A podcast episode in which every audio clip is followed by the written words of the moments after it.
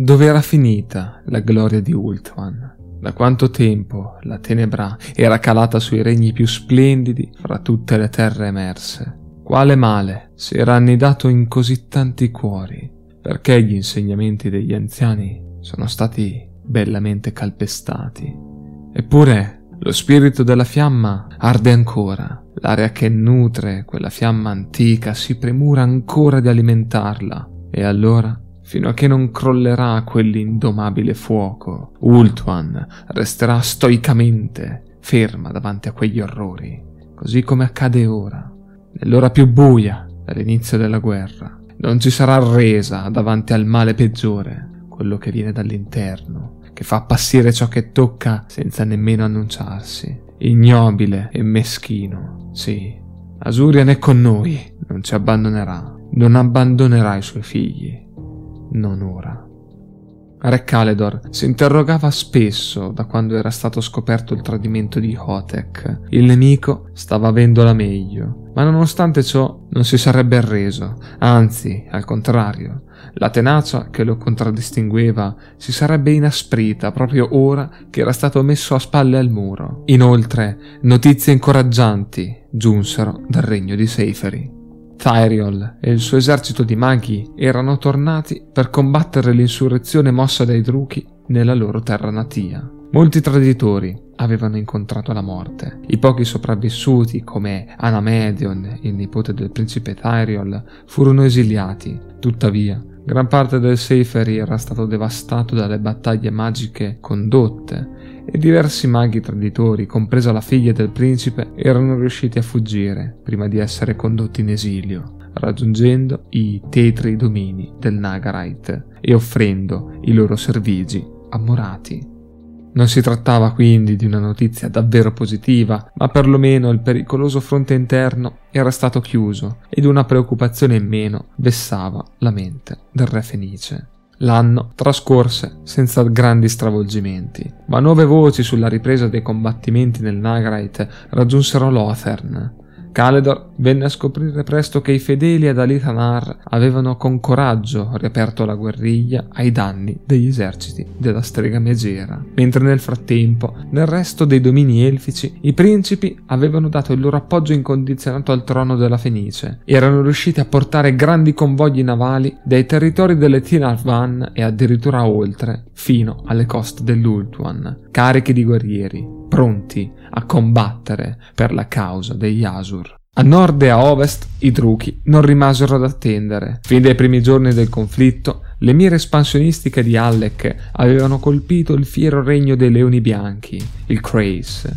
Ora Nuove irruzioni avevano palesato gli intenti strategici dei servi dimorati. Conquistare il regno gli avrebbe permesso di stabilire una strada sicura verso il Kothic, vitale per il proseguo della guerra, in quanto la possente flotta militare delle Tain possedeva ancora il controllo dei mari, intercettando molti convogli di rifornimento diretti verso i territori conquistati dai Druchi ad est. L'urgenza però non si limitava al Crace. Durante le azioni di abbordaggio alle navi schiaviste degli Elfi Oscuri, i prigionieri che venivano liberati avevano dipinto con il terrore stesso la condizione che si stava vivendo nel regno occupato del Kothic. La popolazione era stata ridotta in schiavitù, costretta a lavorare nei campi e nelle miniere a colpi di frusta per sostenere lo sforzo bellico del Nagarite. Inoltre, le sacche di resistenza erano state spazzate via che si permetteva anche solo di guardare con sdegno i capisquadra Druchi, veniva malmenato e trascinato in uno dei tanti templi di Cain che stavano sorgendo ovunque per non fare mai più ritorno. La paura e la sofferenza governavano il Kothik. Gli schiavi, nel tempo, iniziarono a pensare di essere stati lasciati a quel destino misero. La speranza di trovare la salvezza nell'intervento del re Fenice venne meno e molti di loro si unirono ai Druchi abbracciando i culti agli dei del Saitharai, come Cain ed Atarthi. Nella loro caduta, i singoli trascinarono con sé i propri familiari e gli amici più vicini, propagando a macchia d'olio la tendenza. La notizia del tradimento raggiunse le orecchie del re Caledor. Già preoccupato per la condizione del Kotik e frustrato per l'impossibilità di agire, la terrificante novità riuscì a scuoterlo ancora di più. Il minimo indizio che suggerisse a Yasur una possibilità di collaborare con i Druchi doveva essere estirpato sul nascere. Non c'erano alternative. Ora, con la forza dei nuovi eserciti giunti dalle colonie, occorreva agire prontamente.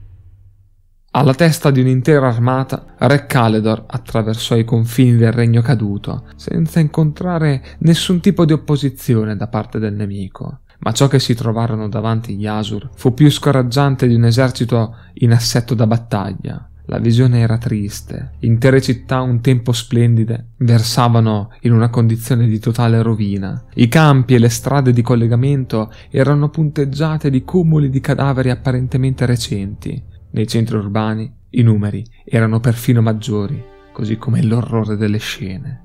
Massacri simili erano pratica già nota, ma in quel caso Qualcosa non tornava. Quel massacro non aveva senso. I campi erano intatti e i magazzini erano colmi. Nulla era stato saccheggiato. Diversi corpi inoltre mostravano scarificazioni rituali, ma la maggior parte era stata uccisa violentemente, con un rapido taglio alla gola o con delle pugnalate al ventre. Il Kothik era stato recuperato nel più totale silenzio. Non si udiva rumore delle battaglie o le grida di gioia di chi veniva liberato ma solo l'assordante ronzare delle mosche che si affaccendavano sui cadaveri e il crepitio dei roghi funebri.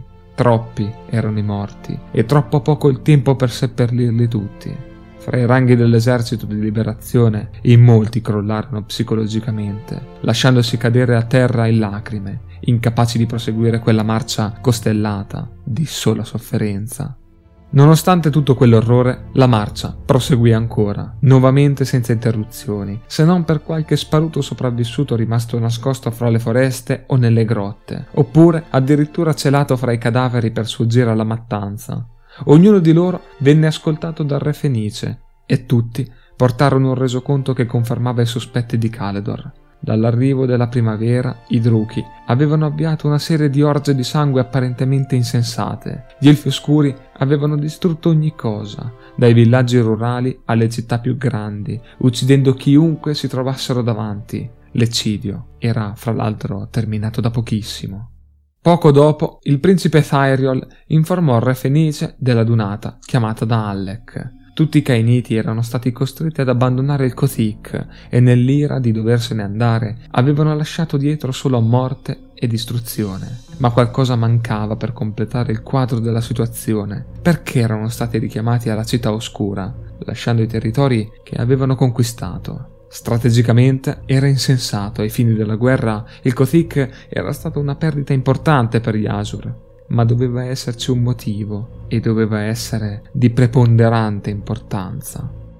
Dolore, amarezza e cieca furia, una volontà di vendetta logorante, un corpo spezzato, ma una mente ancora terribilmente pulsante, attiva e colma di pensieri a dir poco turbi, ma allo stesso tempo impossibilitata ad agire intrappolata in quello stesso corpo distrutto dalle bruciature lasciate dalla fiamma traditrice, simbolo stesso del tradimento di tutti quei nobili così sicuri del loro agire, così pomposi nella loro apparenza, solo per potersi auspicare di rubare la corona che di diritto sarebbe dovuta appartenere a lui e a lui soltanto. Malekith, figlio di Aneron il difensore, il primo re fenice dell'Ultuan e di tutti gli elfi.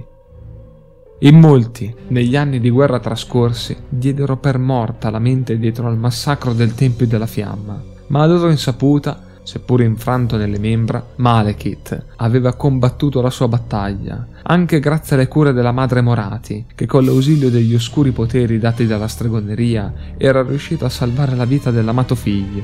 Ma allo stesso tempo Malekith sapeva di dover guidare personalmente i Druchi in guerra, costretto invece nel suo palazzo troppo debole per sopravvivere ai rigori della battaglia. Non poteva fare altro che ascoltare i resoconti portati dalla madre, impotente davanti alle buone o alle cattive notizie.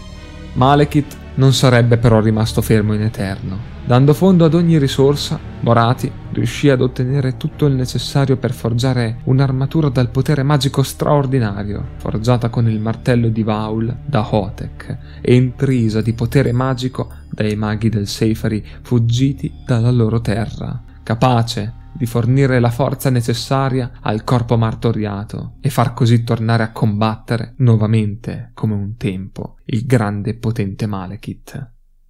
Spegnere i fuochi che ancora ardevano sul corpo di Malekith risultava però impossibile a qualsiasi tipo di cura magica e non. Quelle ustioni non sarebbero mai davvero guarite. Così Hotek decise di fondere l'armatura appena forgiata alle membra stesse. Dopo aver sopportato le fiamme di Asurian, nemmeno il calore infernale delle forge riuscì più a provocare delle ferite. Lentamente Ognuna delle parti venne fusa sul corpo, formando infine l'armatura della mezzanotte. La nera armatura avrebbe accompagnato Malekith per il resto dei suoi giorni. Infine, un grande elmo, irto di corna, complessamente aggrovigliate, portava incastonata la potente corona di ferro. Con quell'ultimo tassello si incoronava il rinato Malekith, non più il grande, non più il principe di Nagarite, ma bensì il re stregone.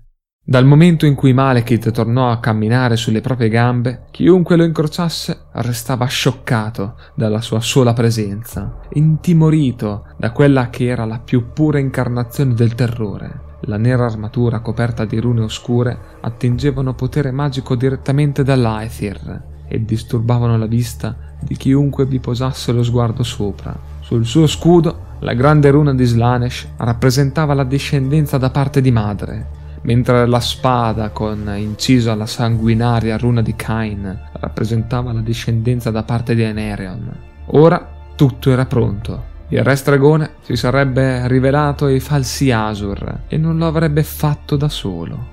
La nuova forza del re stregone sarebbe stata presto scagliata contro i nemici più vicini ad Alec, i guerrieri ombra di Alithanar. Per troppo tempo le notizie di guerrieri capaci di insidiare le terre del Nagarite avevano raggiunto Malekith ancora bloccato nel suo corpo distrutto, ma ora quel problema sarebbe stato affrontato da lui in maniera diretta e senza avere nessuna pietà del nemico. Con un'armata galvanizzata dal ritorno del grande condottiero oscuro, Malekith pregustò l'inizio della sua vendetta, l'armatura che lo sostiene e il dolore che ancora lo affligge ma proprio quel dolore sarà carburante eterno. I torvi pensieri lasciano spazio alla fredda mente calcolatrice e tattica. Ora il momento era giunto. Davanti a sé il grande dragoniero Sulek attendeva con aura minacciosa. L'enorme creatura era stata cresciuta appositamente per diventare la sua cavalcatura personale, unico sopravvissuto di una nidiata rubata dal Caledor di otto draghi dal temperamento difficile ed illeggibile a chiunque tranne che a Malekith, che seppur sfregiato e ancora debole era riuscito a imporsi con la sua volontà carismatica e malevola, nutrendolo con polvere di Warpstone e accrescendo le sue dimensioni e la sua resistenza esponenzialmente. Ora Drago e Cavaliere erano finalmente uniti. La mano corazzata del re stregone, sfiorando la pelle coriacea, suscitò nella bestia un sussulto non era la prima volta che accadeva. In molte occasioni Malekith aveva svolto delle sessioni di allenamento per apprendere il controllo in volo di Sulek, ma ora qualcosa era sentito diversamente. L'intelligente essere aveva colto il momento con il semplice tocco del suo padrone, forse pregustando l'imminente carneficina che nella mente del re stregone stava prendendo forma. Anche il drago nero aveva colto quell'impellenza della battaglia. Salito sull'immensa groppa di Sulek, Malekith impartì il comando e con un singolo battito delle possenti ali il drago si levò da terra in una nube di polvere, iniziando il tetro viaggio sorvolando la lunga colonna di guerrieri in armatura nera sotto di sé, in marcia per la prima volta al comando del loro glorioso restregone. Presto i guerrieri ombra avrebbero dato annuncio al resto dell'Ultuan del ritorno del legittimo re.